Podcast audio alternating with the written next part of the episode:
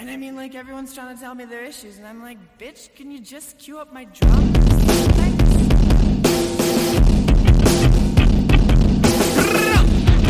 Welcome to Rebel Girls Book Club. I'm Harmony.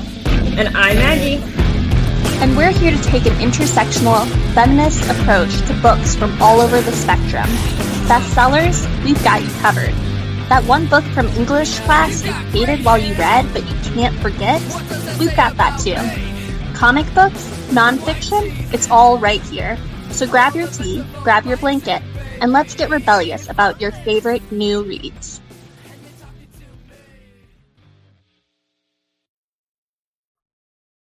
Hello, I am Harmony, your host of Rebel Girls Book Club, and I'm very excited because today I have a special guest. Her name is Cassandra Lane, and she is the author of a new memoir called We Are Bridges.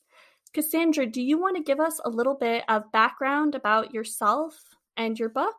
Absolutely. Hi, Harmony. It's so great to be here. Thank you so much for having me.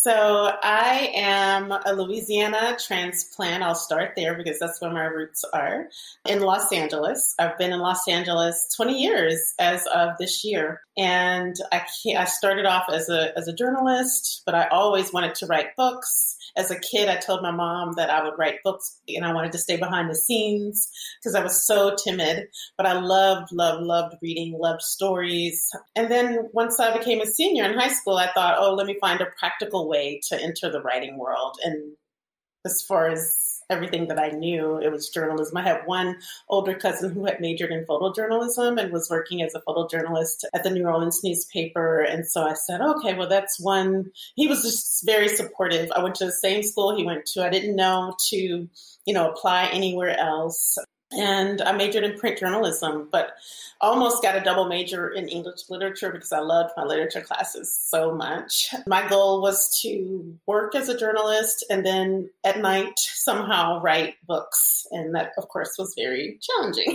because of all the long hours spent in the newsroom.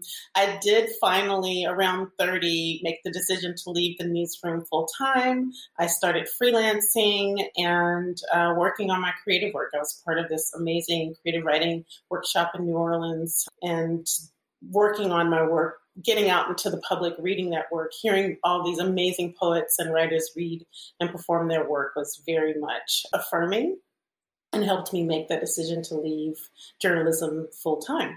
I moved to Los Angeles in 2001 and enrolled in the MFA program at Antioch in creative nonfiction. And that's when I started writing really the first seeds of this book that finally published 20 years later, We Are Bridges. And I'm a mom. I have a 14 year old, I have two bonus adult sons. Um, I'm married. I'm on my second marriage. And, you know, just I love LA. I love, but I also love New Orleans. I love traveling. Everything that I see can be a potential story. And I just hope to write more books and that it doesn't take as long. Before we get, I actually have a bit of a question about the length of the book, but before we get into that, can you give listeners just a short little summary about what this book is about? Sure. So this book weaves the story of my ancestors, starting with my great grandparents on the maternal side, my great grandfather, Bert Bridges, and the love of his life, Mary McGee, whom I remember very well because I was 11 um, before she before she died, and I ate her food. I loved her tea cakes. I remember her shooing away ghosts anyway, their love was cut short by the lynching of Bert Bridges circa 1904. She had one child, their child, who never met his, his father because he was lynched. That child was my mother's father. And when I was a little girl, I remember Papa, Papa Houston, sitting in his recliner after he retired from the woods just going over his entire life. And he would ultimately end in tears and talk about all, you know, things that had happened to him and end on that note that he never got to meet his real daddy, that he was lynched, that his stepfather was very abusive, unfortunately. And as you know, it was it was perplexing to me as a kid to see and, and hear this eighty something year old man crying about his father and all of these things that had happened in the past, and I didn't understand the other adults in the household just kind of went about their day, kind of trying to ignore him because it was such a common occurrence.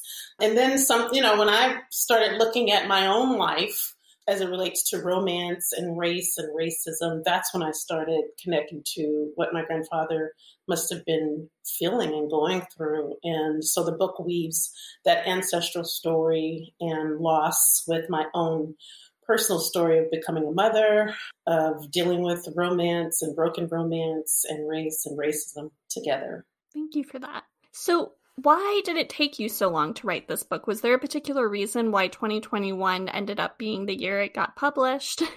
I know, right? Secret question. I think so much of it was emotional.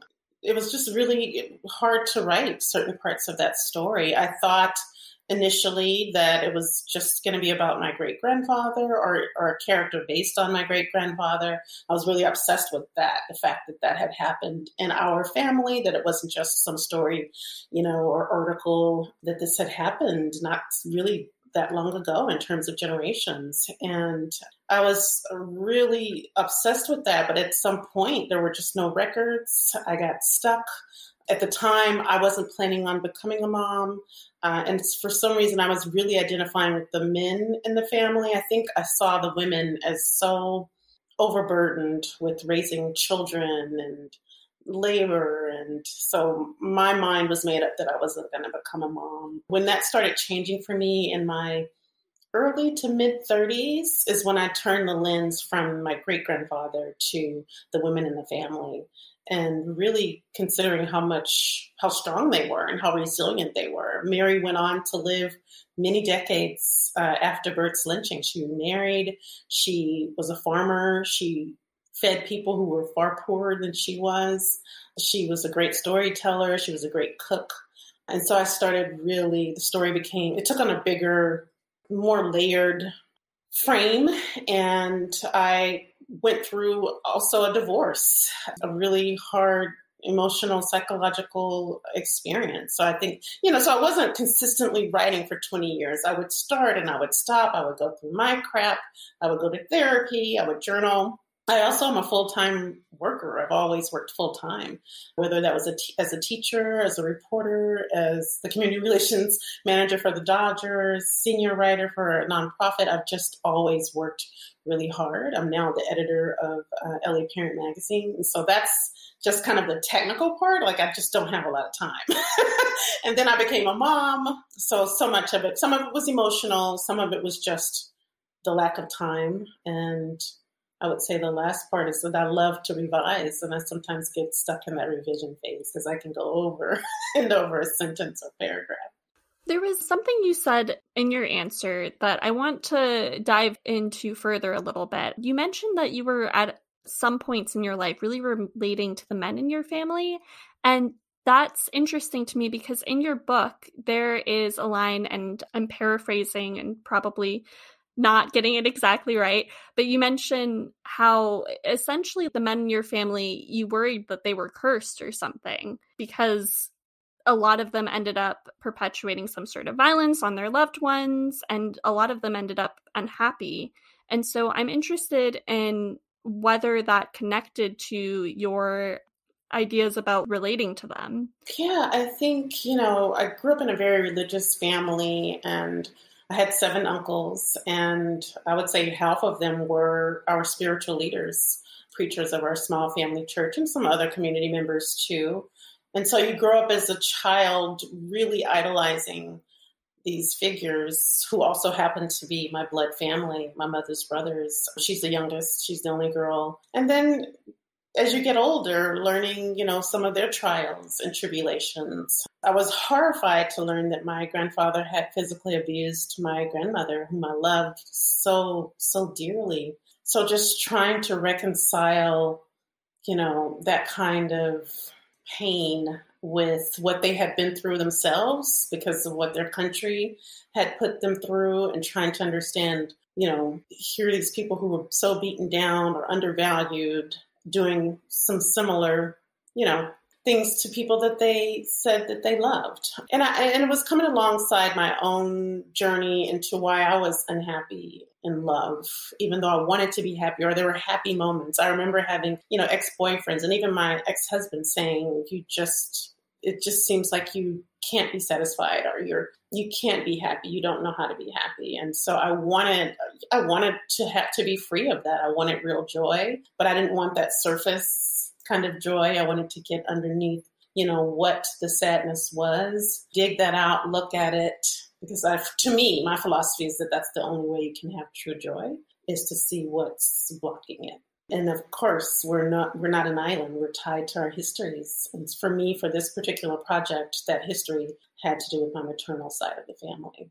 Did that affect at all? Spoilers for the book in case readers haven't read it yet, but Cassandra ends up having a son, and you seem to have some feelings about, oh, I really wanted a daughter. Did that have to do with this relationship to the men in your family? Yeah, I just thought it would be easier to have a daughter, a black daughter. Not that black women don't have a really hard time in this country and haven't historically had one, but you know, for the most part, when you think historically about lynchings, when you think about police brutality, police killings, vigilante killings, it's usually, not always, but disproportionately black men. So, one, there was a decision that I just felt, you know, just out of fear that if I were going to become a mom, that it, not that you can control the gender of your child, but it would be so much easier to have a daughter, a black daughter, if you're gonna if you're gonna have a child. I'd also seen my now husband, second husband, you know, all of the things that he'd been through as all the stories that he told me about things he'd been through as a child on the streets in LA, and then he has two older sons and similar struggles. So that scared me. And I think, you know, it, it worried him too. He really wanted a daughter. He thought that it would be an experience that he would love and that it wouldn't be so hard. I also think that there were unhealed parts of me, my little girl self, that I thought I could take this young daughter and, you know, try to infuse her with the confidence I didn't have. So there were just all these things that you project onto your unborn child that of course are not fair but those are some of the reasons why i thought. And then i had a dream about this little girl so i just knew that it was going to happen. I don't know. But we did not have a girl. That kind of leads well into another question i had about your changing relationship into motherhood because in the book that theme of wanting to heal your ancestral trauma through love and through raising a healthy family was very prevalent so now that your your son is a teenager now, how, how have things changed for you in terms of your perspective on that? Well, I know that that's not completely possible. That all of us are going to go through whatever trials and tribulations we need to. I think that they can be lessened though with you know awareness and with therapy. My son has been in therapy since he was 12. I remember the first appointment my husband and I took him to. He was so baffled. He was like, "Why am I going?" He's a, he's a great kid. He's jolly. He's he's wonderful. Does well in school. But we knew and saw already, you know, despite how much love we pour into him, how handsome he is, that you know there were insecurities and there were issues with peers. And he's a very soft soul, and he was internalizing some things that peers were saying. And so when we were walking to the appointment, he was very resistant and said, There's nothing wrong with me. Do you guys think something's wrong with me? And I said, No, that's not what therapy is about. It's just like if you had a toothache you know, and you went to the dentist, our therapists are our partners. They come alongside us just to talk to us, to work us through, really to let us, to allow us to hear ourselves saying what we deeply think out loud, and they guide us through that.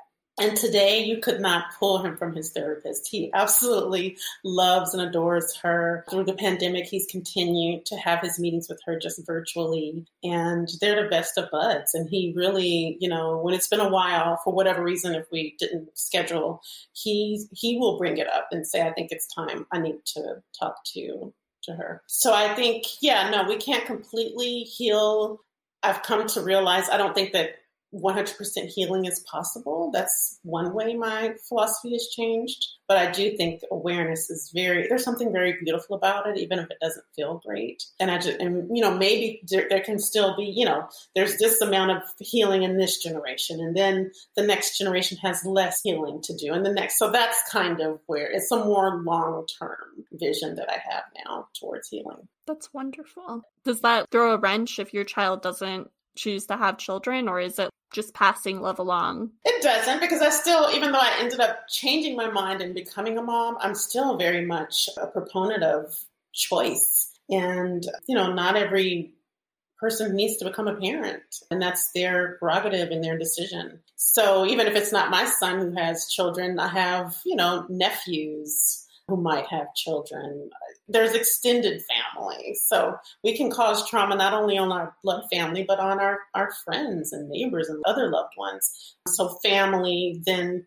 can take on a much larger context. I'm curious, you mentioned just now that you don't believe in the concept of healing fully necessarily in this generation. And I was curious about how the process of writing the book could be healing for you. And how it could be healing for your family in general. And I was wondering if you could give me more context about that. Do you feel like the people who are close to you and your family are they grateful for having their stories told? Do you feel uh, less burdened after having put this all out? Yeah, so I'll start with me. For me, because storytelling is what I love and what I do, there is something very healing just about the process of putting words on the page and then especially about the process of crafting those words into something and attempting to make them as as beautiful as you can. So that process you know knowing that i went through that the process of going through that was very very affirming for me was very healing for me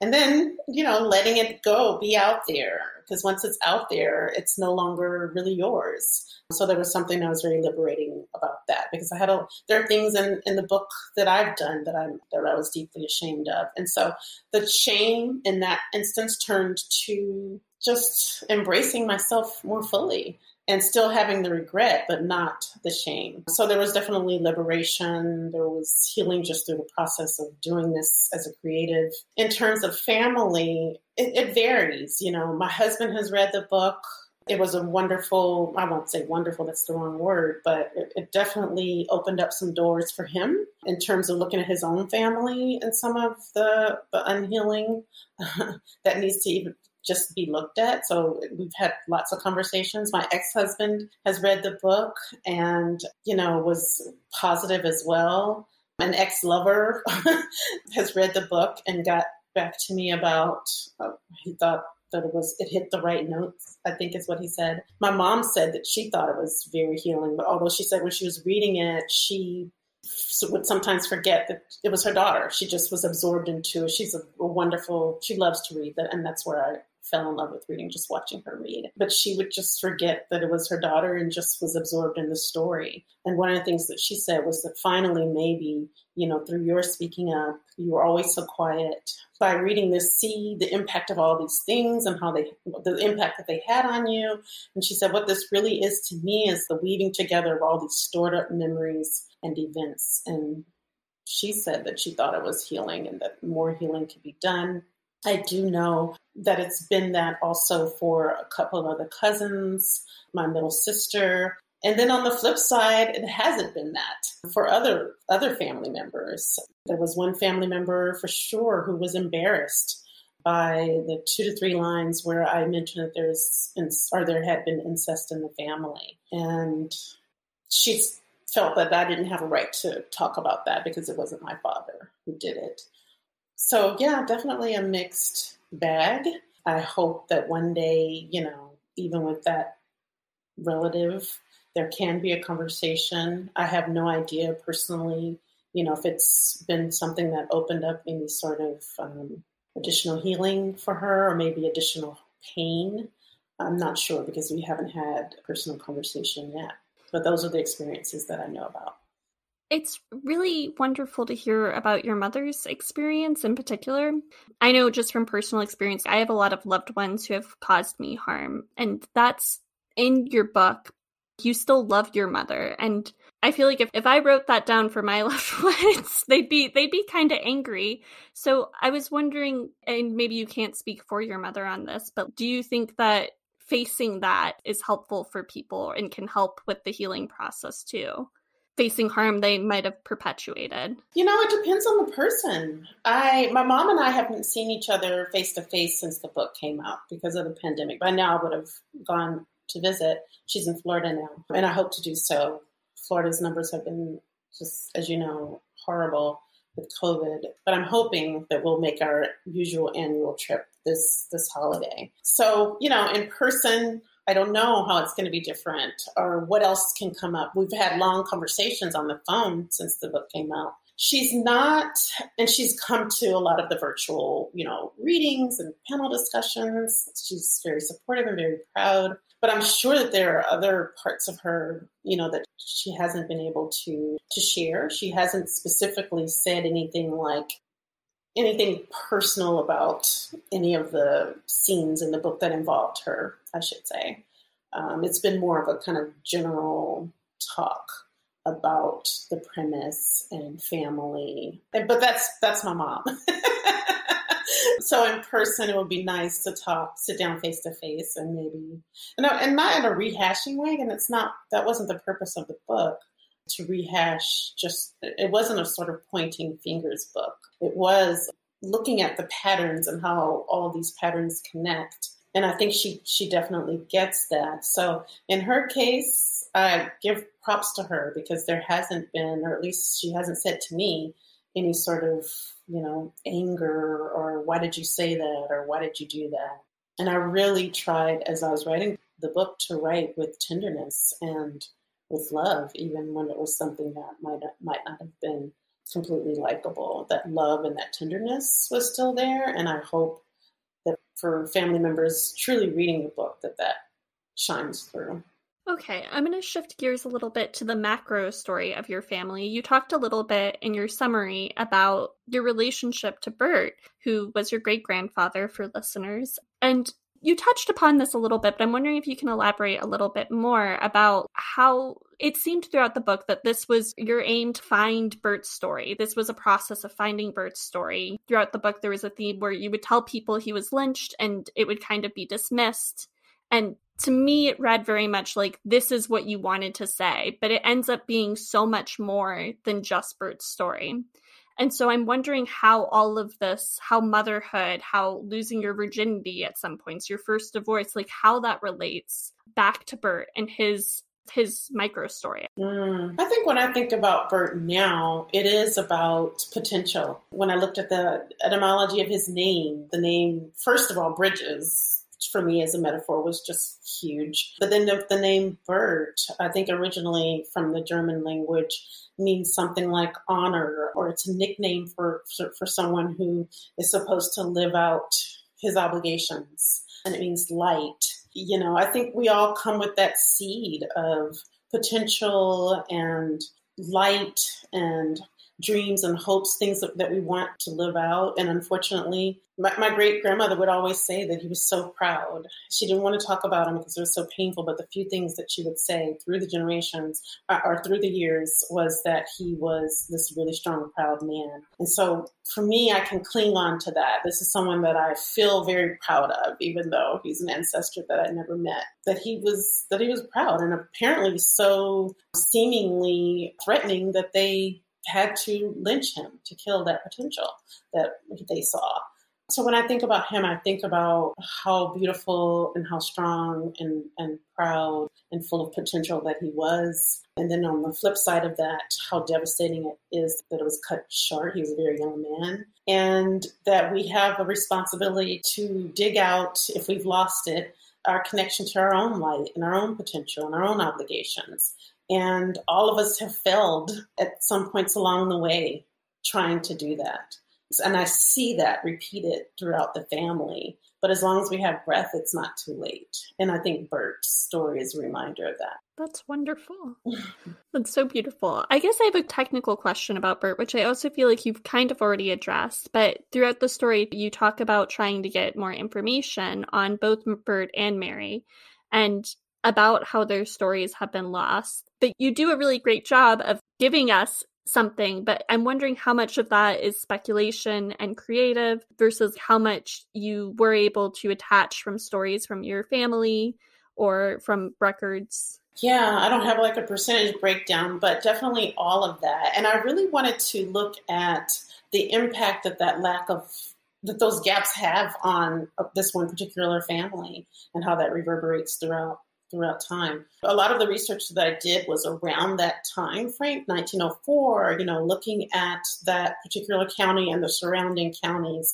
I looked at tons of old newspapers around that time. I looked at what music was being produced, what, what sort of songs were written, poetry, what kind of art was being produced, what books, because I wanted to contrast all of that knowingness and beauty with all of this lost history. I did hire in 2018 a well-known. She's very elderly now, but she was, she took me on a Mississippi researcher because this happened. This all happened. The lynching happened in Mississippi. So she dug and dug, and I wasn't able to afford a really long, extensive hire, but she worked for a few months, and we believe that she found the same Bert Bridges. That's not in this project. It was, but my editors, and I agree with them um, for this particular project, ended up editing that out and that can be something that's later they really wanted to frame it within you know where it's framed.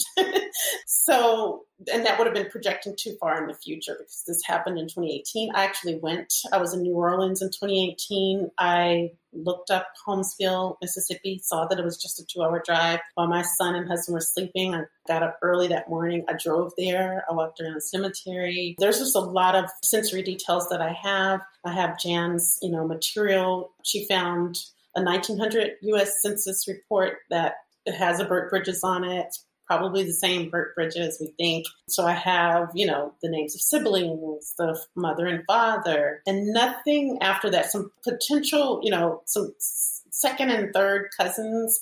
I was on ancestry.com. I've been in touch with some probably some distant cousins, and we know we are distant because we all did the DNA test, and that all points back to the Bridges family. I talked to one lady who lives in Michigan and so we're on Facebook now. We call each other cousin. Probably fourth cousin through our DNA test, but it's definitely on the Bridges side. And no one that we've talked to so far, though, has that that family, that particular lynching family story passed down. But at least Jan was able to, to find him. It, there are lots of newspaper clippings, of course, of lynchings around that time. A lot of them are named, and then a lot of them are unknown. So I'm assuming that maybe he was one of the unknown little blurbs in a newspaper. What she was able to find was uh, more of was what happened to Mary after Bert was lynched, which is that she was married off to that distant cousin, John Buckley, and they moved. John actually, there's a some bit of family lore about him that he ended up killing a white man who they got into a fight. He was defending himself. He killed him, and that they had to leave Mississippi in the middle of the night, went to Mexico, hid out there for a while before making their way back into the states, which was Louisiana. Never went back to Mississippi. So it's just like all of these pieces that that aren't in this book but definitely a lot of research and a lot of speculation, conjecture, and a lot of looking at ephemera around that time. Wow. Now I want to read John's story. That's like I know. It's, it's like not only did he yeah, he actually killed someone. I'm like, what was it about Mary that she was But then again, it was the time that, that they were living in, right? And my mom said that she talked to a cousin, and again, yeah, some cousins are like super proud. But anyway, she talked to a cousin who met a man, I don't know when, but a, a white man at a store, and he said, I know who you are. My, I don't know if it was his great grandfather. He said, Your your what was her step step great grandfather John Buckley is killed my my great grandfather. So that story is definitely true. And she, they're in Walmart or something in this small town in Louisiana. He knows who, he heard her say her name or whatever to the, her full name. And he said, Are you related to these Buckleys? And she said, Yes. And he said, He killed my great grandfather. And he said, But it was in, it was self defense and no one ever knew what happened to him. So there's definitely lots of other stories. I feel like you have a whole treasure trove. yeah. I want to touch a little bit on this idea that you present really early in the book about ancestral trauma and its physical effects on you. And it reminded me a lot of this kind of new science coming out about epigenetics. And I was wondering if when writing the book you had that in mind or if you were referring more to a cultural trauma. If you had been removed from your family in some way, do you think that these effects would have still affected you in a physical manner? Mm, that's very interesting. I hadn't thought of, of that perspective. I mean, according to the science, you definitely that definitely can happen. I was really just looking at, you know, my physical ailments and mysterious ailments really since childhood. I've carried around a lot of fear in the body, and these are things that I felt before, you know, learning about epigenetics and learning later as a professional about ACEs, first childhood. So I I knew that there were, you know, I've been sickly at times as a child. I always had terrible knots in my stomach. And those were things that I would feel, you know, even as an adult when I was in a stressful situation. My mom, like I said, she talks a lot about what happened in the past. She's said that my father, you know, beat her with his fists, uh, pounded his fists into her back while she was pregnant with me, and that she felt me move and the twisting. And so a lot of that as a writer, I think, becomes metaphor, but I also was very much, it's me. The character that I'm writing is me. and I know what I feel inside my body. So a lot of the fear, I think I associate with the intestines and the knots in the stomach and, you know, just, just fear of my own voice and then the skin issues that I started just looking at it again, even before I learned about epigenetics, just looking at it as a metaphor. What are these mysterious skin elements This deep, deep fatigue that I went to five or six different doctors about and I started as I was, it was a way, you I was journaling about what I was going through and all these dietary changes that I was trying to make to improve my health. And I just think that as a writer, is one of the ways that I tried to make sense of it was by using it as metaphor to look at my life, my family's life, the different sicknesses in my family. That's just kind of how my brain works. And then when I read those first articles, wherever wherever I was about epigenetics, I was like, yes, it makes sense. And we've known it for so long. Our bodies have known. I remember the old women talking about. I, I don't know. I think there was just always this this knowing that we're not disconnected from those who came before us. Whether it's something simple like the way a, a kid walks, even if that kid has never met his father, never seen his father, and somehow still has the same gait, still has the same voice. My family is definitely a lot of supernatural things have happened. So there's it's a family that believes in dreams and visions. So those things just always seemed palpable and possible to me. I feel like, and I don't know how much of it is metaphor, but I feel like there are some sort of metaphorical supernatural elements to your story in terms of ancestors and carrying the personification of the people that we've had. What is your relationship to all of that? Is it kind of supernatural for you? Is it a little bit holy? Yeah, great question. I think I'm more practical in the family. I, I I don't I do have deep dreams, but I haven't had the visions that lots of family members have had out of body experiences. But the, I grew up with that, so it doesn't seem strange. It doesn't seem out of the box. It's just that I exist on another plane, but I very much understand and respect and believe that family members have experienced the things that they say they've experienced and continue to. My mother very much is an empath and has had a lot of out of body experiences. My uncle, Junior, that I write about, my sister, my youngest sister. So I, I feel like I, I exist on this in this kind of you know on the soil rounded reality world, but I'm also I'm open to that supernatural part because that's part of my family heritage.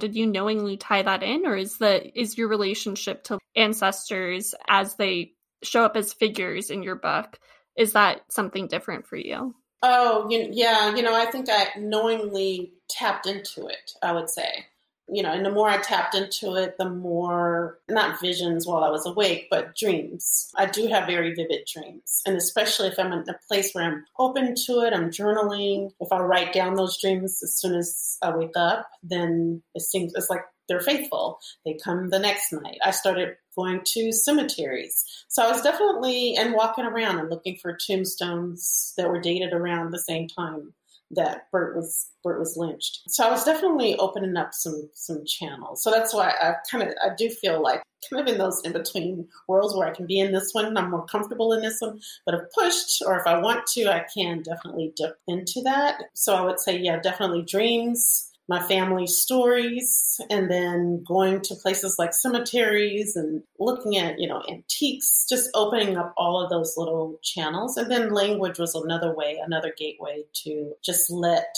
what i was hearing come through the pen all right. I have one last question to you. It might seem a little bit disconnected, but you talk a little bit about how you've been told that you're the rock. You're like the oldest sister but in reality you don't feel necessarily like a rock you you talk about shaking all the time and to me that really played into something i hear a lot of black women talking about in terms of being stereotyped as the strong black woman and i was wondering if there is a relationship there and if you have thoughts on it. Yeah absolutely. I think in terms of daughters and oldest daughters that that transcends race sometimes you know in terms of how much expectations we put on those our girls that often are not the same expectations that, that we put on our sons. So there was that, and then then being black on top of that. Growing up poor after the divorce, my mom struggled so much. So we moved back in with her parents, but my grandparents were on a tiny fixed income. I remember their little checks for like, I don't know, three, four hundred dollars a month. And this was in the eighties. And my mom was working for the federal government, but it was definitely beneath the poverty income level for a long time. So I think because she was so burdened, she needed me or she needed someone to support her. And I was responsible, I was quiet, I was the, the eldest. So definitely, and she said this herself, there were more expectations put on me and my sister, who's just a year and a half younger than we should have had. My mom probably couldn't relate as much because she's the youngest. Her brothers took care of her, so she didn't get the resentment. She didn't understand why I didn't want to, you know, spend another weekend doing laundry for not just myself, but all of the siblings and family, or cooking a meal, hot meal, homemade meal at that, giving my brothers a bath. I wanted, especially once those teenage year, years hit, to be out having fun, like I imagined all the other kids doing, going to dances, etc. So that that was way too much, but also she was under a lot of pressure that was way too much for her. So I carried that mentality of being the oldest and trying to take care of everything and be responsible out into the workforce, into college first, and then into the workforce, where even today I struggle with being overwhelmed and knowing how to rest, how to say no, how to fail, and and and be okay with that. I definitely think those are issues that we need to continue to to look at and improve in this country. Well, thank you. I just want to say that I, those are all my questions. Is there anything else you'd like to add? This has been great, Harmony. You know, these have been great questions that I'm going to be thinking a lot about after our talk. So thank oh, you. Thank you. And I just wanted to thank you on air for writing your book. I know that I got a lot out of it and it's made me think about my own life and my own family history. So I bet other readers will as well. And I think that it can have a lot of great potential for healing. Thank you so much. I really appreciate that. And I love the name Harmony because ultimately that's what we're all looking for. Thank you. Love it. if listeners want to find you, how can they and how can they purchase your book? Oh, thank you so much. So they can find me at cassandralane.net and I have a lot of different links on there to purchase the book. I love when people support their local bookstores, but all the other um, big links are on there as well. And I'm on social media. I'm on Twitter at Cass Lane Writes. I'm on Instagram, Cassandra Lane, and Facebook. All right, wonderful. Thank you so much, Cassandra. Thank you, Harmony. Bye. Bye. Don't forget to rate and review us on your favorite podcatcher app. You can support this podcast by going to anchor.fm slash RGBC and clicking the Support This Podcast button. Our episode schedule can be found in our show notes or by going to our website, rebelgirlsbook.club, and clicking Read Along with the Show. You can follow us at RGBC Pod on Instagram, at Rebel Girls Book Club on Facebook, at Rebel Girls Book 1 on Twitter, and you can email us at rebelgirlsbookclub at gmail.com. Our theme song is called Pretty Boys Make Me Feel Ugly, and it's by The Gays. See you soon, and remember to read rebelliously.